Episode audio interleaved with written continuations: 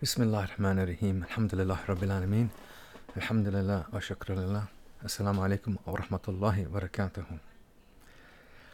The 14th of Rajab is the anniversary of the passing away of Habib Ahmad Mashhur bin Taha al-Haddad radiyallahu anhu, and this was the 26th Urs this year.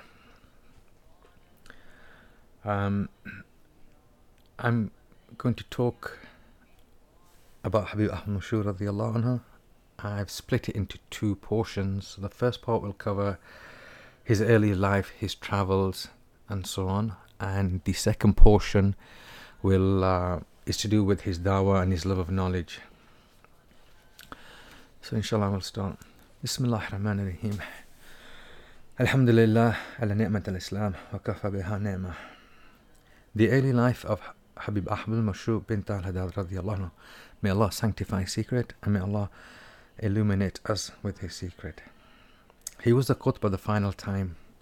He was the Ghawth, the crown of the Gnostics, the quintessence of the Ahl al-Bayt, the perfect inheritor of the prophetic knowledge, and the master of the people of perfection, the inheritor of Imam al-Haddad radiyallahu anhu. He was the holder of the greatest rank of veracity, Sahib Maqam Siddiqi al-Kubra. He was the complete Gnostic and the lordly scholar. Our master Sayyidina al-Imam al-Habib Ahmad Mashhur bin Taha al-Haddad radiyallahu anhu. He was born in the land of Yemen, that land from which the Prophet ﷺ said, "I smell the breath of Ar-Rahman." And many of the lordly scholars have interpreted this Yemeni Rahmani breath as being the saintly spirits of the Ba'alawi masters who are to be born there. And the reason for this is that scent and breath is a reference to the human spirit, specifically the saints from amongst them. The Prophet ﷺ said that from amongst the things of this world that he loves is scent. And Sheikh Abdul al-Jili radiyallahu anhu, he states that the meaning of this refers to the spirits of the awliya and not to the perfume that's applied to the body. And from amongst these fragrances which the Prophet smelt so sweetly, so subtly yet distinctly, was the fragrance of the spirit of the saintly Habib Ahmad Mashhur al-Haddad radiyallahu anhu.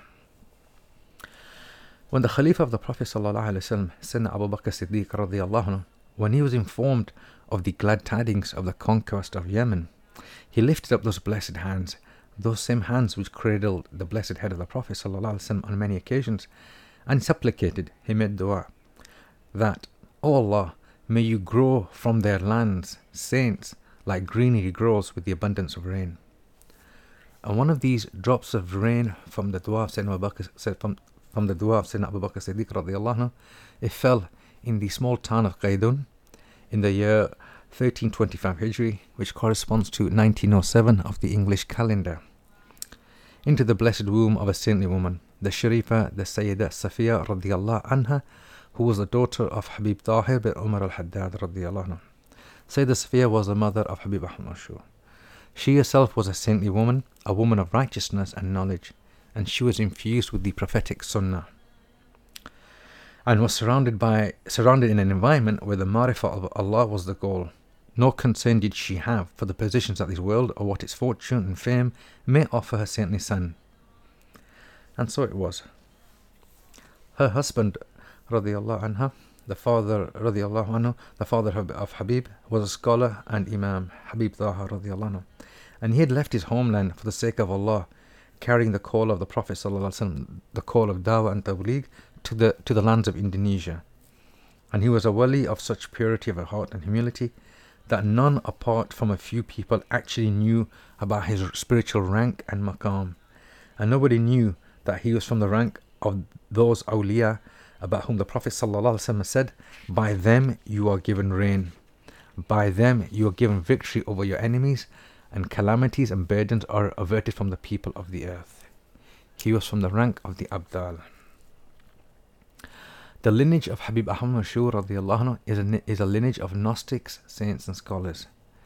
It is from amongst the most highest and purest of lineages that have stemmed from the fountain of the Ahl al-Bayt.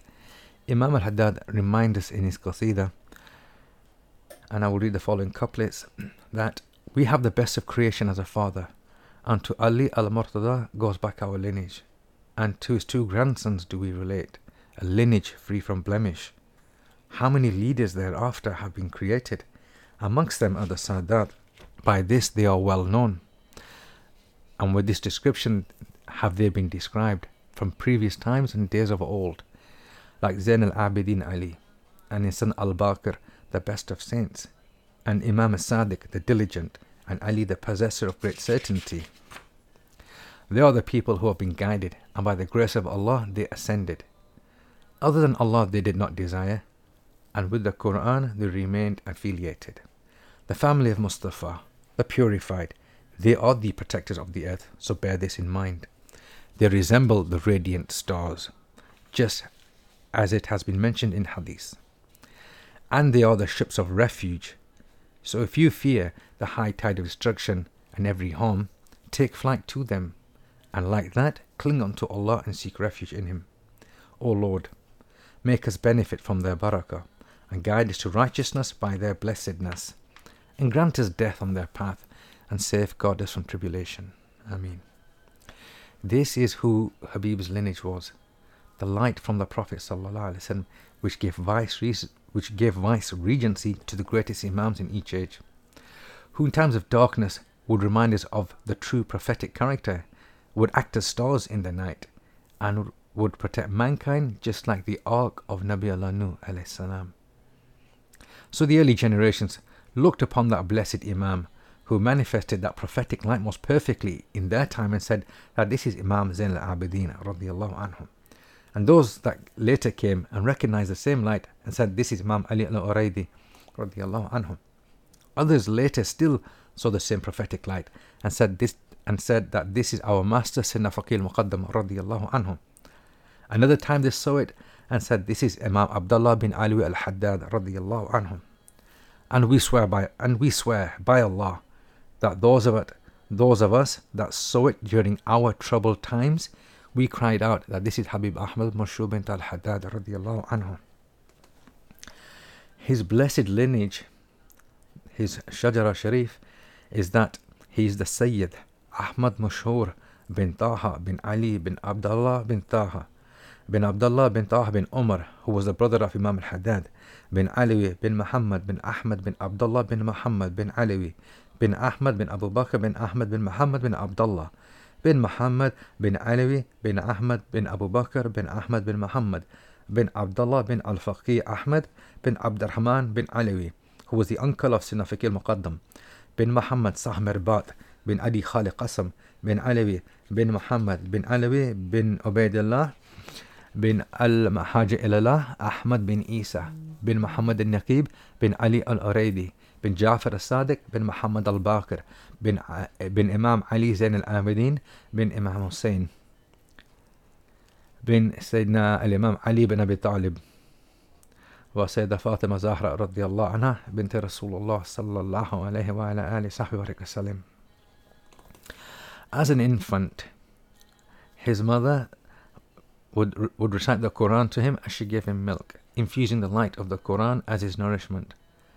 Once the Sayyidah heard of the presence of the Qutb of that time, Habib Ahmad bin Hasan al-Attas radiyallahu in Qaydun. So she sent a young son who was at that time around 7 years of age to pray behind him.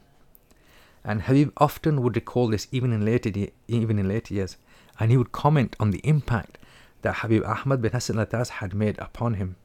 He had heard, when he joined him for Fajr, he had heard him recite Surah Al-Fatiha and Surah Al-Fajr in the first rak'ah, and in the second, Surah Al-Fatiha and Surah Al-Layl. And it has been commented by a Wali of that time that this meeting was not a chance encounter, but rather it was a transmission of inheritance between the current carrier of the secrets, who was Habib Ahmad bin Hasan al-Attas radiyallahu anhu, of the Ahl al-Bayt, to the next inheritor, Habib Ahmad Mashhur al-Haddad radiyallahu anhu. A point of benefit from Habib Ahmad bin Hasan radiyallahu anhu, he says that a person carries only two things: his effort, his himmah, and his intention, his niyyah. One's body and limbs are merely the followers of these two characteristics. Just like a ship in the ocean, nothing carries it along except the wind and its sails. The wind, therefore, is like a person's effort, and his sales are like his intentions. He further mentions that person has in one day 24,000 breaths, and for every hour 1,000 breaths. Therefore, if he intends to obey Allah with each of these breaths, then all his actions become righteous. And if he intends to disobey Allah with those breaths, then all of his actions become corrupt. After this event, when Habib Ahmad Mashhur radiyallahu anhu was of the right age, Sayyida Safia radiyallahu anha, she enrolled him in the ribat, in Tarim, and placed him under the tutelage of the two great imams, her blessed noble brothers Habib Abdullah and Habib Ali, the two sons of Habib Tahir bin Umar al-Haddad radiyallahu anhu. And it was there that he studied from the great scholars of that time. Habib therefore received a thorough grounding in all of the sciences of the Sharia and the illumination of the Haqiqah at a very young age. His time was spent in either acquiring knowledge or in worship, never resting or pausing, but continually exerting the greatest effort in all affairs of goodness. Habib was born in the rank of Wilayah. Yet despite this, in his acquisition of knowledge, in his mujahada, and in the time he spent in contemplation and ibadah, he was a rarity amongst his peers. His actions and states would remind others of the Salaf. Days spent in fasting, nights spent in ibadah, every movement a reflection of the sunnah of the Prophet ﷺ. In later life, he would advise others towards moderation, counselling them to perform only what they could, but to be persistent. But in relation to himself, he would sacrifice the whole of his life, his death, his flesh and blood for Allah. Habib would not allow a moment to pass except in the remembrance of Allah, and he would always counsel his students to make use of the time that they have and not to waste it. He once commented that there are only two groups of people who know the value of time, the Sufis and the English. The resultant blessings of time were witnessed by students. Once one of his students observed that his dhikr would run into the thousands, and this was just between the adhan and the iqamah. And he was asked about this, and he replied that Allah has made time like an elastic band for his awliya, who can stretch it as they want. Those blessed with inner sight would marvel at the light upon his face and would recognize the greatness of sainthood within him, commenting that this is the face of a Qutb. It was for such reasons, like the light of Jamal upon him, that Habib would often have to, as a young man, veil his face from others. Then Habib travelled with his sheikh to Indonesia when he was less than 20 years of age, where again he received from many of the Alawi scholar masters. Every teacher would honour him and would provide plenty of glad tidings for him. He then returned to Qaydun and remained with his sheikh Habib Abdullah bin Tahir radiyallahu anhu, learning and teaching in the ribat there, where students of knowledge benefited from him greatly. Habib would often be found in the port of Makkah in Hadramaut, the seaport, when setting out for a journey or returning from one. At such times, he would often meet with the Gnostic Habib Ahmad bin Muhsin al-Haddar radiyallahu anhu. Now Habib Ahmad bin Muhsin al-Haddar radiyallahu anhu, he was a saint, a Gnostic, a man of tremendous spiritual power, and he was from Habib's very, very, very special mashaykh, since Habib Ahmad bin Muhsin al-Haddar radiyallahu anhu was the Sheikh al-Fath for Habib Ahmad Mashhur. He was the Sheikh of the spiritual opening for Habib Ahmad Mashhur al-Haddad radiyallahu anhu. It is related that once Habib Ahmad bin Muhsin al-Haddar, he gave Habib Ahmad Mashhur a subha, a tasbih, and Habib would keep that tasbih in a locked box in East Africa. One day Habib opens his box and finds that it's no longer there. Saddened at this and not finding it anywhere else, he radiyallahu anhu gave up on the matter, until one day he happened to be in Makkah visiting his sheikh, and lo, he saw the very same subha in the hands of Habib Ahmad bin Muhsin al-Haddar radiyallahu anhu. The sheikh smiled and said, "One day I wanted a subha to pray on, and I realized that I gave my only one to you. So I reached my hand into your box and took it from there." Subhanallah. Then As time passed, Habib travelled to East Africa in 1347 Hijri, which corresponds to approximately 1928 of the English calendar, and he travelled to the port of Zanzibar, where the people received Habib with love and respect, and it was the month of Ramadan, where he began teaching the tafsir in the main mosque. He started the tafsir with Surah Al-Fatiha, and he spoke for 15 days about one verse. 15 days about one verse. Iyaka na'budu wa iyaka nasta'in. The blessed age of Habib Ahmad Mashhur al-Haddad radiyallahu anhu at that time was 22 years old. He was 22 years old. Much of Habib's discourses and correspondences revolved around the Quran. Allah had opened the doors of ilm al-dunya, and Habib had a share that he received from his glorious grandfather, Sayyidina Imam Ali radiyallahu anhu, may Allah ennoble his face, who said regarding Surah Al-Fatiha, "Were I to write an explanation of the dot which the pen makes in writing the Bismillah of Surah Al-Fatiha, it would weigh down 70 camels." Radiyallahu anhu. In later life, his family would recall how he would, after the prayer, explain the meanings of the verses that he would have recited after the Fatiha, and then he would ask one of the sons to get a copy of a tafsir, and they would see what the commentators have said about these particular verses. The connection that Habib had with the Quran can be explained by some of his own words. As for those Imams whose clear hearts have been open to the understanding of the speech of Allah the Exalted and the delight of communing with Him, they have in their recitation of the Quran night and day the most sublime fount and the sweetest and most satisfying nourishment. The mighty Quran is the wellspring of their hearts, the banishment of their sorrows, and their supreme delight in this world. This was the state of the companions of the Prophet ﷺ. He also advised all Muslims, especially those who aspire to the way of the afterlife, that they should make a regular habit of reciting part of the Quran, however small, every night and every day, taking care to be attentive and intonate correctly, since this brings an abundant reward and constitutes a close discourse with the Lord of Lords. And he would also advise those who had an inclination towards knowledge to make sure that they looked into the reputable tafsirs of the Quran in order to gain some understanding of the speech of Allah. Habib Ahmad Mashhur radiyallahu anhu, he returned to Africa whilst on his way to Hajj in the year 1351 Hijri, which is 1932 of the English calendar. He entered the main Kenyan port of Mombasa, and from there he went to meet Habib Saleh bin Alawi Jamalalil in Lamu. And he was a great scholar and da'i, and he is from the students of the Qutb Imam Ali bin Muhammad bin Husayn al-Habshi radiyallahu anhu. And Imam Ali al-Habshi is the composer of the Mawlid Sharif Simt al-Durr.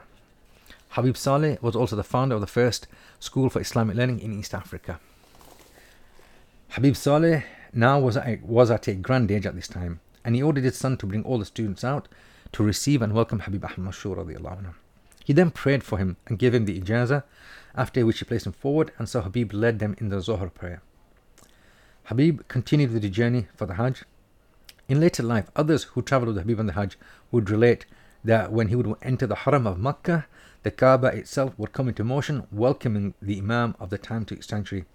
Habib whispered to his student once, "Do you see how the Kaaba is welcoming me?" However, concerns on the state of people in Africa did not leave him. On his way to the Hajj, Habib Ahmad Mashhur wrote to Habib Alawi bin Muhammad al-Haddad expressing his concern and saying that the coastlands of Africa were in state of imminent crisis, that the Muslims had been targeted by missionaries and deviant sect, and many had left their religion or their aqidah was confused. So it was after that Hajj, by permission from the Prophet ﷺ, that Habib Ahmad Mashhur returned back to Africa. When Habib returned to East Africa, he made Mombasa his residence. Now at this point, we must make mention of the last of Habib's greatest teachers, the Qutb of the time, the Ghawth, Bahr al-Muhit, the Sayyid Imam Habib Umar bin Ahmad bin Abi Bakr bin Sumait radiyallahu anhum, a leading Gnostic, a shining star of Wilaya. Not only was he a realized spiritual master, but he possessed great learning in all of the four madhabs. And he was the chief qadi, the chief judge in Zanzibar. And he was often called to go overseas to settle disputes in Muslim lands due to his incredible insight and knowledge of fiqh. Thus, he became the de facto chief justice of all Islamic East Africa. He was a true man of Allah, and one before whom all pretenses and illusions faded. It is related that once Habib Umar bin Sumait asked his student to move his chair from its normal position to the other side of the room. When the student had done this, Habib Umar immediately ordered him to put back his chair as it was in the original position. The student did as he was told, and then he looked at Habib Umar bin Sumait and he found tears in his eyes. And he asked Habib Umar what the matter was. And Habib Umar replied that when his chair had been moved, he saw the whole of the Malakut changing its position with the movement of the chair. Habib Ahmad Mashhur radiyallahu anhu would show the utmost etiquette and love before his sheikh, and he had an immense rabita connection with him. People would observe that when Habib Ahmad Mashhur was in the same house as Habib Umar, although in different rooms, whenever Habib Umar bin Sumait would stand, Habib Ahmad Mashhur would stand. Whenever his sheikh would sit, he would do likewise. This is despite the fact that there were walls between the sheikh and the murid. Habib would refuse to go upstairs, would refuse to go up the stairs of a house if he knew that his sheikh Habib Umar bin Sumait was downstairs, and he would never ever eat in front of his sheikh. And if he had to, he would go out and drink out of sight of Habib Umar. This was the tremendous adab and respect that he showed. When greeting his sheikh, he would kneel down and greet him, and in gatherings he would sit where the shoes of Habib Umar bin Sumait were. He never sat directly inside, but where the shoes were, that is where Habib Ahmad would sit. Habib visited Habib Umar bin Sumait frequently in Zanzibar and in the Comoro Islands. And Habib Umar bin Sumait visited Habib Ahmad Mashhur in Kenya and Uganda also. Habib began calling people to Allah. He was a tireless da'i. He would spend night and day in the service of creation.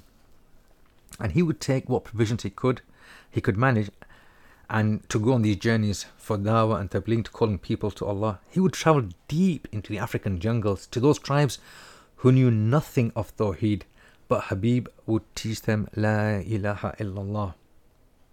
For those who would accept Islam, Habib would have new clothes ready for them. He would teach them the obligations of the deen and then move on, not abandoning anyone, but always maintaining close links with his students.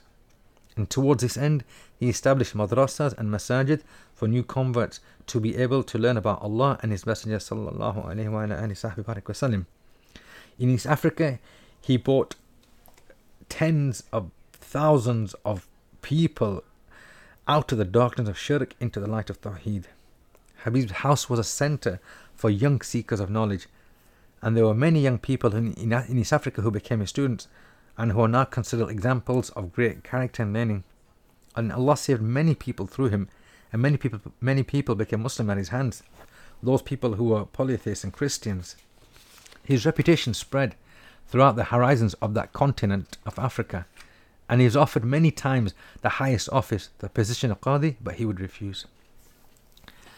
Habib Ahmad Mashhur would organize gatherings of Mawlid and would invite people to the love of the greatest beloved, Sayyidina Rasulullah sallallahu alaihi wasallam.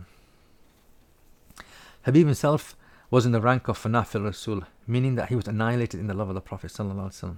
And he once remarked to one of his students that even if I wanted to separate myself from the Prophet ﷺ, I would not be able to. This is similar to what once the great Imam, the great Wali, Abul Mawahib al-Shadli radiyallahu anhu once said that if the Prophet ﷺ was to be veiled from me for even the blink of an eye, I would consider myself an unbeliever. Imam Abdul Wahab Sha'rani radiyallahu anhu, he mentions something of this. He says that the wird of salawat of Sheikh Ahmad Azawi was 40,000 salawat every day. And he says that Sheikh Ahmad once said to him, to Imam Sha'rani, that our way is to be abundant in salawat upon the Prophet ﷺ until we are able to sit with him yaqada, in a wakeful state, and we accompany him just as the companions used to, and we are able to ask him regarding our deen and those hadiths which scholars say might be weak, and then practice what he ﷺ says. If this does not happen with us, then we are not amongst those who are abundant in salawat. We cannot even guess the number of salawat the Habib must have been engaged in on a daily basis. May Allah sanctify his secret. Habib had his own salawat which he received through inspiration, the likes of which would have filled books. Imam Abdul Wahhab Sha'rani radiyallahu anhu, he continues, he says that to have the companionship of the Prophet sallallahu alaihi wasallam requires tremendous purity until a servant is fit to be able to sit in his presence. Anyone who has anything wrong within themselves, which they would be embarrassed to be manifested either in this world or the next, is not fit for the companionship of the Prophet ﷺ, even though he might be performing the worship of both the jinn and the humans put together. So from this we can understand somewhat at the greatness of purity of Habib Ahmad Mashhur radiyallahu anhu, and what kind of purity he must have possessed. Once Habib Ahmad Mashhur radiyallahu anhu, one of the murids went to receive him at the airport, and Habib extended his blessed hand and said, "Quickly shake my hand, for I have just shaken hands with the Prophet sallallahu alaihi wasallam." Habib Ahmad Mashhur, he enters Uganda in 1375 Hijri, which corresponds to 1956 of the English calendar, and he found that many tribes, they had no religion except idolatry, and he found those that had been influenced through missionary efforts and had now become Christians, and he also found some resident Muslims there and some Hindus, but very few Arabs, and there were also those sects that had left Islam, such as the Qadianis and the Ismailis. So Habib then embarked on a program of dawah to call people to the truth, and so he travelled to the villages, into the depths of the jungles, even to the tribes of the pygmies in the Congo. Wherever he went, the people would enter into Islam, and they would learn the principles of Tawheed and the Sharia, and masajids would be built.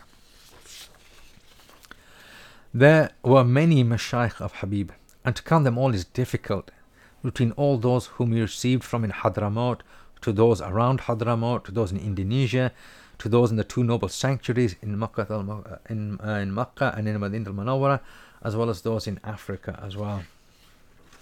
So this was the first part of the talk about Habib Ahmad Mashhur radiyallahu anhu. The second portion is basically to do with his love for knowledge and da'wah. Habib Ahmad Mashhur radiyallahu anhu, he was an extremely self-sufficient individual. He did not accept anything from anyone to benefit himself, and he did not like to accept things for free. He would purchase his meat from a shop that was further away, as the one in his local area would not accept money from him. Habib also had a small business to remain self-sufficient, so he would not have to be dependent on anyone, and some of his students would help him run the business so that he could spend more time doing dawah. He once said to one of his companions, "I entered into the business of trade to protect myself from seeking from others, and I work with the general people who are unaware of the people of knowledge and their importance, and I remain patient with them." Thus, therefore, Habib was protected from being drawn towards wealthy people and impressed by their flattery, and he was not influenced by other people's opinions. He always remained independent in his thinking, always giving priority to calling people to Allah. Habib radiyallahu anhu had an extreme passion for knowledge. He established many Islamic schools and mosques. He would convene gatherings of knowledge, compose books. He would give sermons upon the minbar in the mosque in Kampala. He also established an Islamic library in Kampala in East Africa to help seekers of knowledge, alongside many other mosques and centres of learning under his instruction. And he kept his house open to the people to help them in their affairs and to respond to their queries. And he had a great concern for the affairs of the people throughout his life. He would bear the burdens of their problems, and he strove to rectify their affairs, and he worked hard to provide physical and spiritual benefit to the people. He would support all the people in the field of da'wah and work with them, fulfilling all of their rights. He did not criticize the efforts of people calling to religion, no matter how unqualified they were. He did not dishonor them or shame them. In fact, he praised the efforts of all the da'is that came to him. Habib's method of da'wah in East Africa. He dedicated a lot of his life. He would stay in Jeddah in Saudi Arabia for 6 months, and then he would spend 6 months in Mombasa. He was fluent in Arabic and Swahili. His dawah in Africa extended from Somalia to the Congo. including Kenya, Uganda, Dar es Salaam, Zanzibar, Pemba Island, the Comoro Islands, Ethiopia, Sudan. Initially, he lived in Mombasa, Kenya, and then he travelled to Kampala in Uganda and settled there approximately for 8 years. He called people to Allah in the mosques that he established. Regular gatherings were held. He would teach every day after the Dhuhr prayer, and then it would be translated into the local languages. He travelled to neighbouring towns and small villages for dawah. He spiritually penetrated the hearts of the people and encouraged them to abandon false practices that had filtered into the Muslim communities due to ignorance and the lack of Islamic preachers. He discouraged the mixing of men and women. He encouraged women to wear the hijab. He fought against daughters being deprived of inheritance. He fought against communism. He fought against the Qadianis and tried to revert them back to Orthodox Islam. It is well known that in Mombasa, he would sit outside the house with a cup of tea, and whenever he saw a non-Muslim pass by, he would invite them in for a cup of tea, and they would not finish their tea, but that they had said the Shahada and accepted Islam.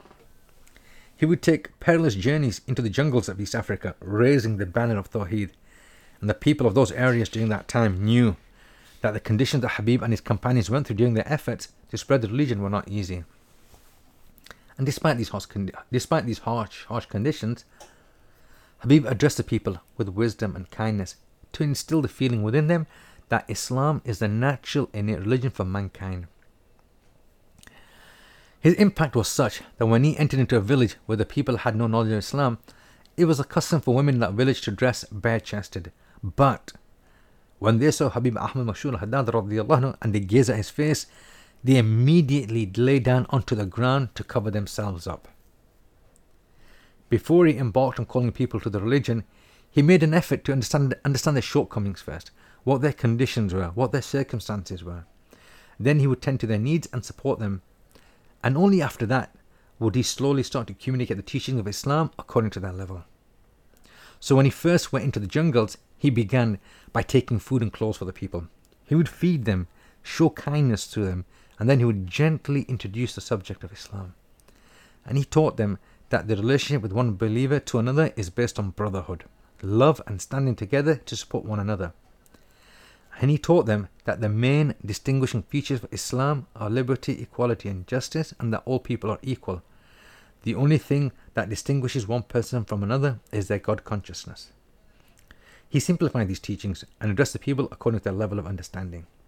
This instilled in them the true desire and contentment, and they embraced the religion of Islam. It was a religion that gave them self-worth. It had values and excellent morals. I will relate one miracle of Habib Ahmad Mashhur radiyallahu anhu. It is said that once he was sailing down the coast of East Africa and he heard some voices. So he docked his boat and he went into a forest. He came upon a group of jinn, and they were reciting the Ratab al-Haddad, and they did not allow him to pass until he gave them the ijazah for it. Subhanallah.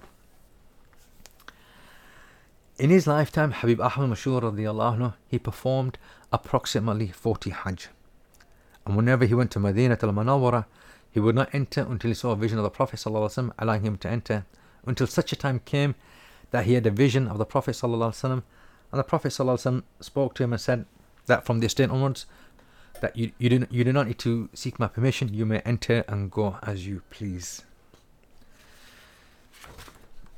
Alhamdulillah Rabbil Alameen. Jazakallah khairan for listening. Thank you so much for your time. So this was some information about Habib Ahmad Mashhur radiyallahu anhu, some background information about his life, his upbringing, the impact that he had in East Africa, his dawah and tabligh. May Allah raise his rank in paradise and grant us closeness and proximity to him here and hereafter, and may Allah illuminate us with his seeker as well. وآخر دعوانا أن الحمد لله رب العالمين وصلى الله على حبيبه سيدنا محمد وآله وصحبه وسلم الحمد لله رب العالمين جزاك الله خيرا.